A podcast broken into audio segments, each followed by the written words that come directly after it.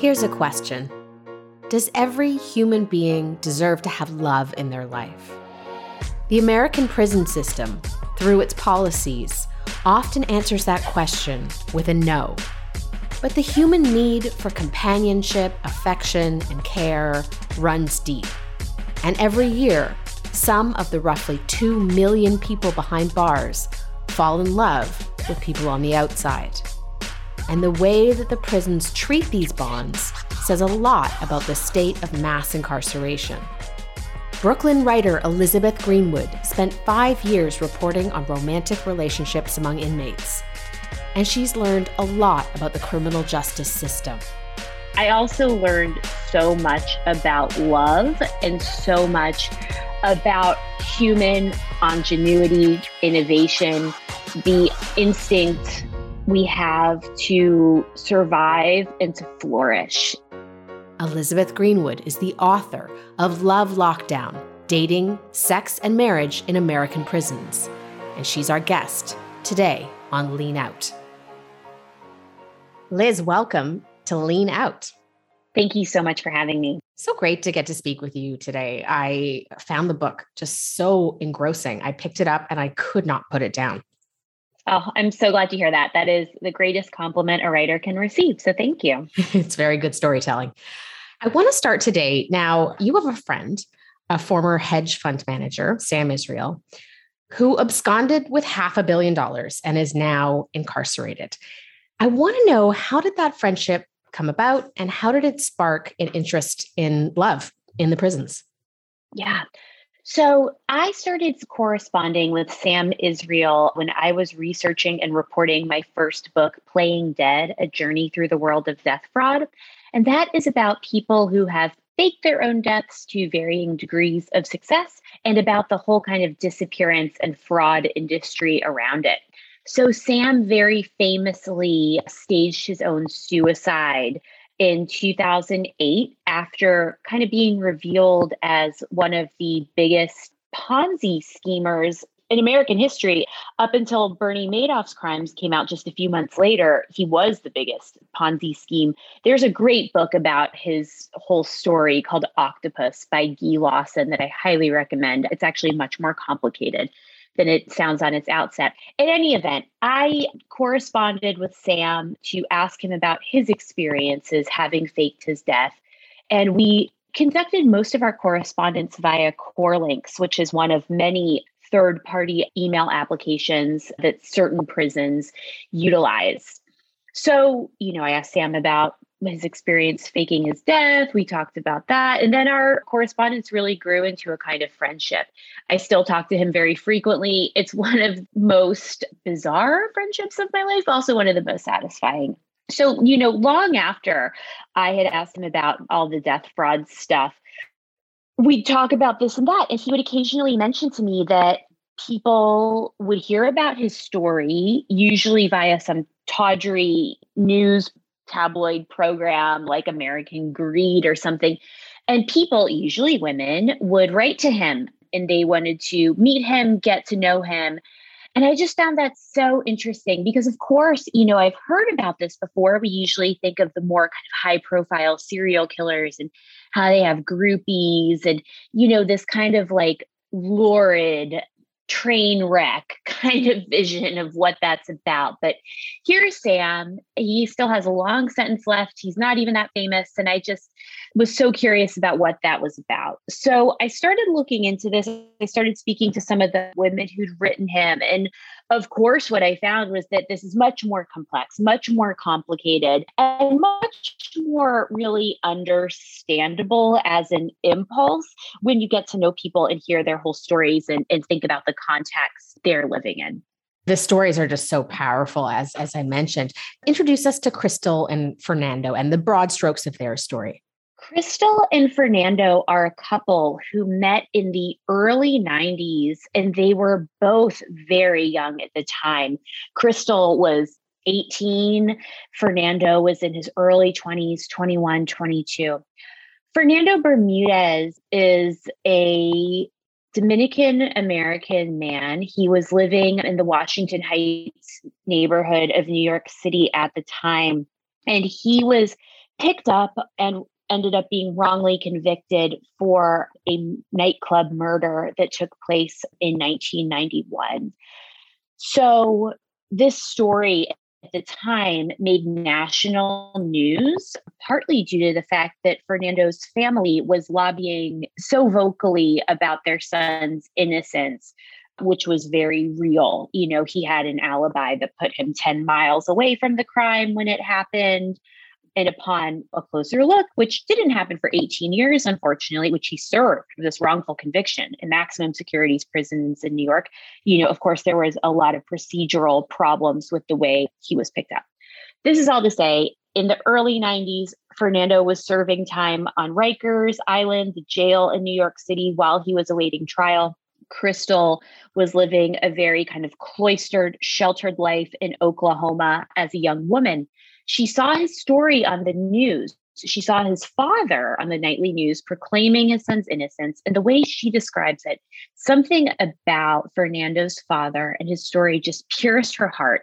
And she knew she had to write to this person and talk to him. And Crystal's very religious. She wanted to tell him about the Lord and all this. So, you know, this was back in the 90s. Like there was no CorrLinks, there were not the ways we can interact with people who are incarcerated today. So she was really thumbing through phone books, looking up the number for Rikers, finally through some some workings on her own got the address for the jail and sent him a letter. And from there, they corresponded. She came to New York and met him. And because they got married while Fernando was still on Rikers, I believe, or very early into his false imprisonment. And because New York is one of only four states in the United States that allows for conjugal visits, once they were legally married, they were able to have a few weekends about every six weeks where they could spend time in privacy and they ended up having a family. They had three children who were conceived on prison property. During that 18 years, Fernando and Crystal were both fighting for Fernando's freedom. And he was eventually released. He received a settlement from the state of New York for his wrongful conviction. The couple is still together. They are grandparents. They now live in North Carolina. And even though Fernando was wrongfully convicted, he still spent 18 years in prison and he came out with all of the PTSD and challenges that anyone in that environment would. So they got their happy ending, thank God, but it's also still been a challenge for them readjusting and dealing with the mental health issues they both sustained having been in the system for that long.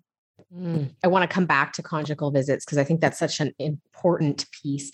But first, I mean, this book really smashes the stereotypes about these types of relationships. And one of those stereotypes is that these women are desperate.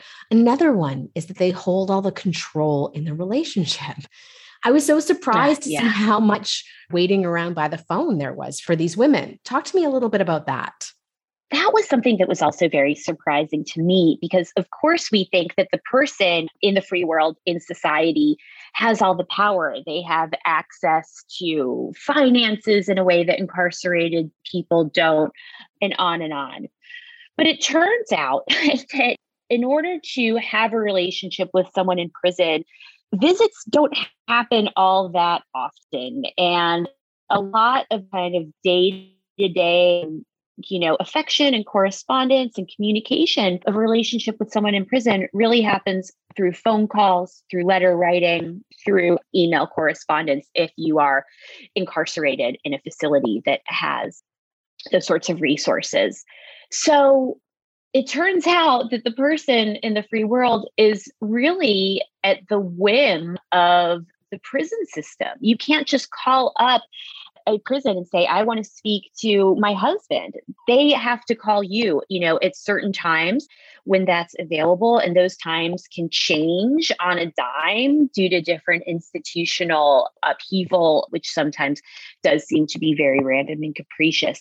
So there's very little control that the outside partner has. They find themselves waiting by the phone and sometimes like structuring their whole day around that phone call. Because again, when you only get to talk to someone, your husband, your boyfriend, your beloved, 15 minutes a day, those are the most important 15 minutes in a lot of these women's lives. And until they get that phone call, they're kind of holding their breath.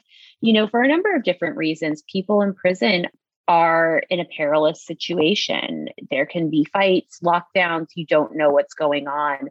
So that power asymmetry was really interesting to me. Mm-hmm. You also mentioned letter writing, and that really emerged as an interesting theme. I know at this point you probably have files and files of letters. I do. I do. I, I treasure them. They're really, really special to me. What are the benefits of that mode of communication? The world we live in today is so fast. It's so, you know, our attention spans are like the time that a TikTok video takes to play, right? And you know, when you finish a show on Netflix, the next one comes up immediately. I mean, there's just so much speed and stimuli in all of our lives. And then when it comes to dating, that same phenomenon is really mirrored in the sense of, you know, swiping through people like a pack of playing cards on the different apps. And just the whole kind of culture of dating feels so so fast, it feels so disposable in a lot of ways. In a prison relationship, everything is really slowed down. Of course, slower than people would want, probably, like had they had their druthers.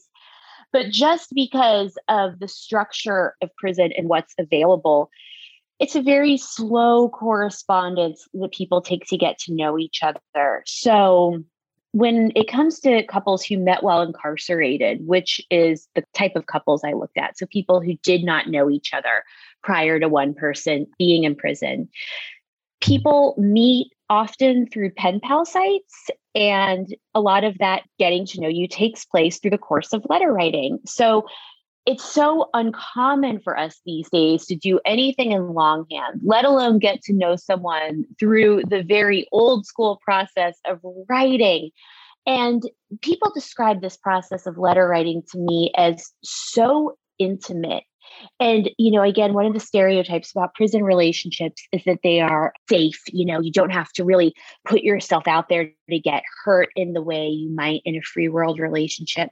But what a lot of people told me time and again was that through letter writing and through this container, they would make themselves so vulnerable and disclose things in these letters that they never told anyone. So the letter writing was really an important indisposable part of getting to know one another when it came to the couples and really just old fashioned, really courtly, really, really at odds with a lot of what we experience living in the world we do. Mm. And with the pen pal programs, I mean, I thought that was so interesting in and of itself, but also these are really important to the prisoners because it's public when you get mail. And so it's an indication that people on the outside care about you. And so for predators in the prison, whether that's guards or other prisoners, it's a really important indication. I thought that piece was really interesting. That was so interesting to me too. That letter writing in and of itself is a very effective harm reduction tool. So, as you said, mail call usually happens in front of other people in the prison, prison staff, other people who are incarcerated. And if you hear your name called frequently, that means you have someone in the free world and the outside who is looking out for you, who cares for you. And that really sends a message and creates a veil of protection among the prison. And then, of course, for the person who's incarcerated themselves, that connection to the outside world is just invaluable. I think a lot of people who are behind bars really feel that they have been forgotten about. And, you know, at least in the United States, that cruelty is by design. We really lock these people away in remote parts of states and they have very little interaction with society at large. So, if you do care about reducing mass incarceration, there are a number of great organizations that do pair free world people with incarcerated people. One that I really recommend is called Black and Pink, and that pairs free world people with LGBTQIA people behind bars. They are far and away among the most vulnerable population who's incarcerated. So, yeah, sending a letter can really change a prisoner's day. It can change your life. You might fall in love. But in any event, it really is a very powerful harm reduction tool. Mm.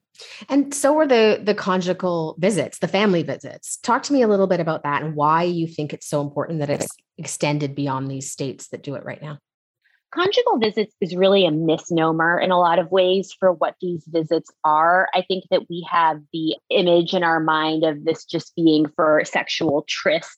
Conjugal visits, better known as family visits, family reunification program in some states, they are private visits for immediate family. So that's not just your romantic partner, that is your children, your parents, your siblings. So every piece of research that has been done around not just family visits, but any kind of visit shows that these visits help improve outcomes in the prison in terms of safety.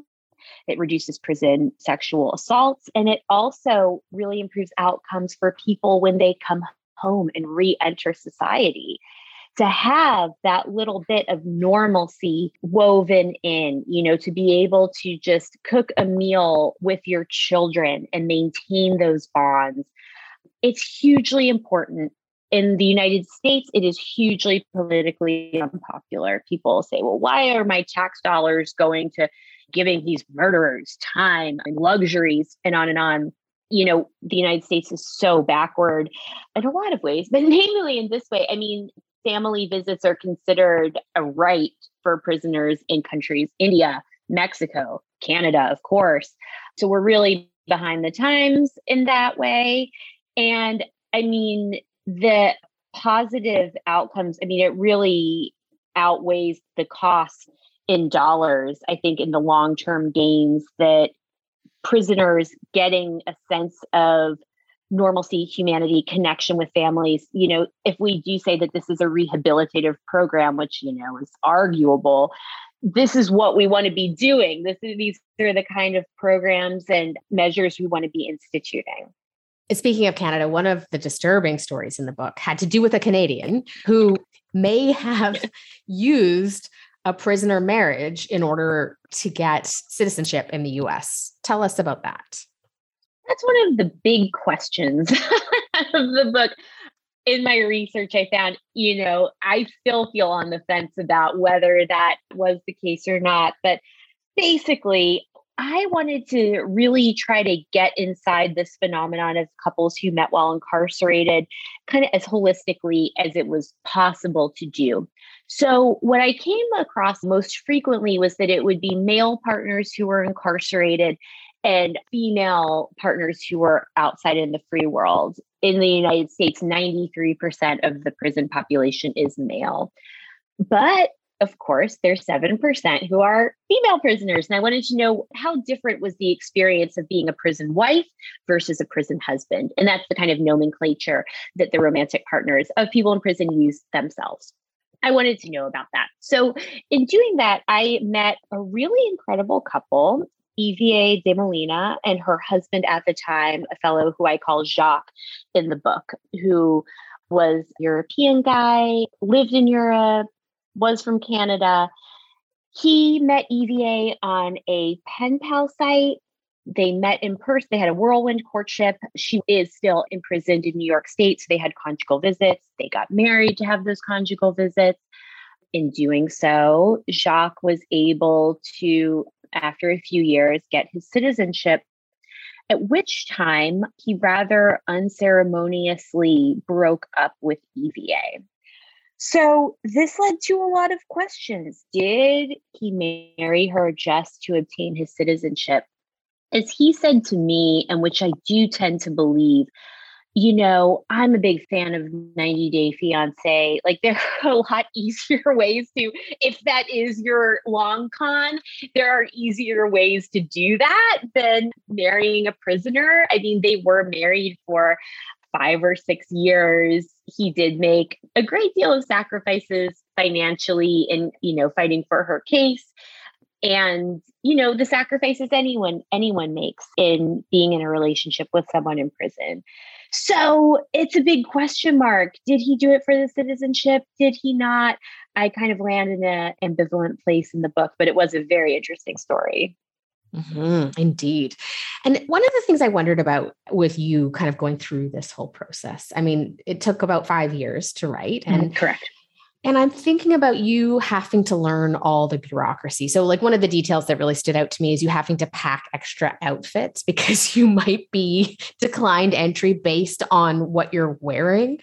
I mean, what was it like for you navigating this crazy bureaucracy? Well, it was a big learning curve. I had interviewed people in jail, not in prison, prior to doing this book in person. Of course, I interviewed Sam. He's in prison, but it was only through email. So there was a lot to learn. And, you know, there was a lot I could not have anticipated in the outset. Again, you say this book took five years. The big reason it took five years was because of the glacial pace of working within the prison system. So, for example, I would set up a reporting trip to go meet someone in a prison across the country and get the clearance for it, which could take months sometimes, get the approval, and then the trip would have to be canceled at the last minute because there was a lockdown. I would write to people. They sometimes would not receive my mail for weeks at a time, months at a time, due to, you know, whatever is happening at the prison. But things that I experienced are really nothing compared to what the majority women who live this life go through. And I just found that some of my experiences mirrored a lot of what I was hearing about. So, for example, the outfits, the visit outfit is such a big deal that prison wives would tell me about online and in person. They exchange tips and tricks for how you can create a cute visit look when there are some really strict and very random dress codes. You know, there's even some Instagram accounts for prison wives called like visit drip for like you know outfit suggestions for what you can wear and get away with it and the stress that these they have the backup outfits and the backup outfits of the backup outfit and you know making sure that you have the right quarters to get snacks at the vending machine. Will i be able to get through security or will the guard working that day be in a bad mood? You know all these unknowns. And i found myself that before i would go to a prison the night before, I could never sleep because I also had all those questions running through my mind. Prison wives would always tell me, I never sleep the night before a prison visit. And I, I felt that firsthand. And I think that that insidious kind of self surveillance, again, that's by design. Mm. You are stigmatized as a person going into a prison even as a visitor. So I experienced some of that firsthand. Again, it's nothing compared to what so many of these women live every day. It's so interesting. And, you know, the cruelty of the system really stood out. The suffering stood out. Mm-hmm. The humanity stood out. The fact that people go to such great lengths to pursue these emotional bonds in a system that is really designed to take those bonds apart. Can we spend a moment and just talk about the big picture here? I mean, reading it, there are more than 2 million people incarcerated in the States right now. When you kind of sit back and think about the experience of this reporting this out for five years, like what is wrong with the United States that there are 2 million people behind bars? How like, much time do you have? I mean, how long is this interview? Like, I could go on. You know, it's funny when I talk about this something that a lot of people bring to me is oh it's the private for-profit prisons that's obviously a huge problem but it's such a small part of the problem i think that you have to look at the whole system of prison in the united states from such a broad bird's eye view you know just for one small example is that the way the places in which prisons are often built and located in the United States is that they are out in the middle of absolute nowhere. And why is that? That gives people in rural places jobs being employed at the prison. So, in that way, it becomes very politically popular for local politicians to get a prison in their jurisdiction. And the jobs at these prisons pay more than what most high school diploma jobs could ever get you, you know, and they have great benefits for those people. Of course, there's a huge racial dynamics that I, I'll never forget. I was at a prison in far flung Colorado, like in the middle of nowhere, almost at the Nebraska border. And I happened to be in the reception area during a shift change. And everyone, I, and I'd been at a visit that morning and I was waiting for a prison wife to come out of her visit. She could have some privacy with her husband without me asking my uh, nosy questions. So I was waiting there, and all the people I'd seen who were incarcerated themselves that morning were vast majority Black and Brown men.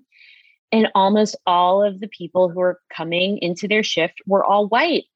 And they were, you know, being, they have to go through security for themselves and have their belongings looked at. That takes about two seconds, and it's your colleague doing it. And of course, we know, you know, so many studies have shown that the vast majority of contraband, whether it's cell phones or drugs, come in through prison staff themselves. It was just a very stark moment of like, oh, wow. you know, and there's a great book about prison staff by Ted Conover called New Jack, where he himself worked as a prison guard at Sing Sing in New York for a few years. You know, that economic imperative is just one tiny part of this big picture of why prisons seem, you know, as American as apple pie, unfortunately. Mm. And in 2020, I mean, we saw this huge outpouring of activism after the murder of George Floyd, this real focus and grassroots resistance against systemic racism. The prison system seems the most obvious example of that. Has anything changed?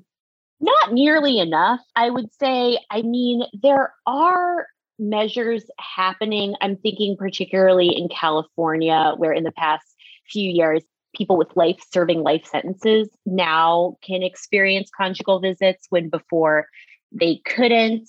You know, we've seen the decriminalization of marijuana on state levels. So there are little things here and there, but I think till you kind of look at the effect of prisons from this financial imperative, the amount of money that go into prisons, you know, the amount of jobs they produce. I'm not sure that the kind of systemic overhauls we hope to see will happen. I mean, again, there are these hopeful pockets of change, but they really are just more band aid measures, I would say, than to the big picture and problem of mass incarceration. Mm-hmm. And just lastly, Liz, you've kept the focus very much on your subjects in the book, but I'm just curious, just to close about your own personal experience. I mean, in this five years, as you're reporting out this book, very heavy book to report. You, we've also had a global pandemic. And in your personal life, you got married, you had two children. What has it been like for you navigating all of that? You should see a picture of me before all this versus now. I feel like, you know, the presidency pictures you see of the presidents, you know, day one in office, and then when they leave, uh, it's kind of similar.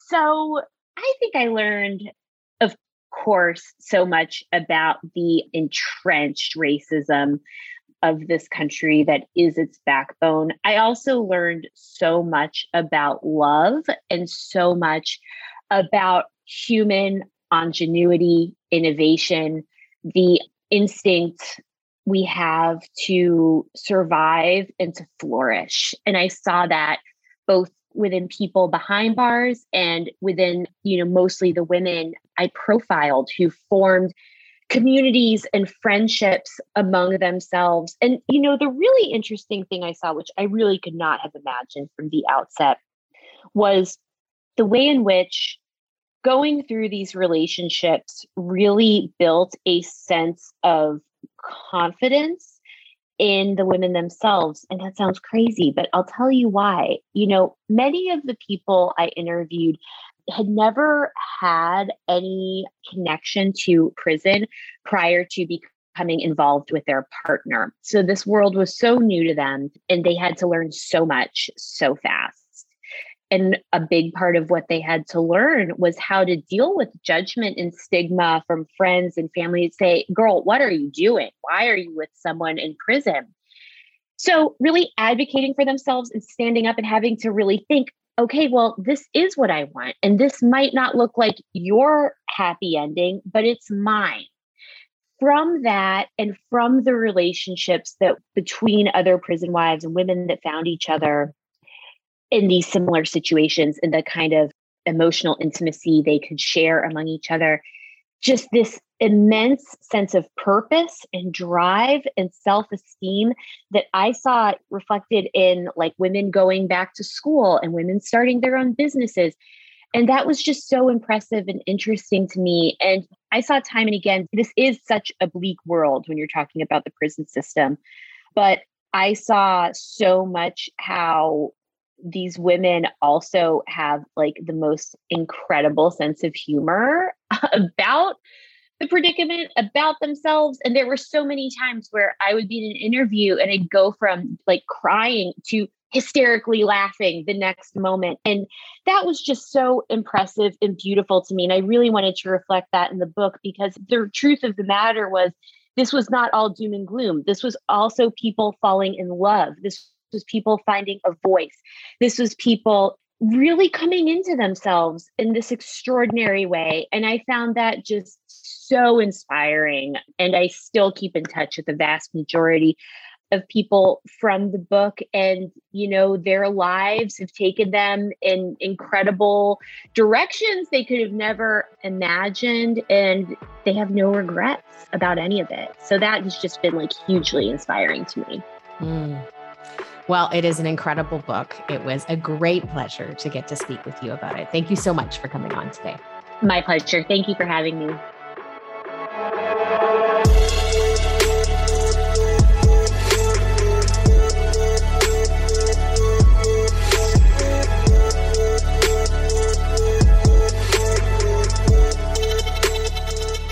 Lean Out is hosted and produced by myself, Tara Henley. If you liked what you heard, please consider subscribing to my Substack at tarahenley.substack.com.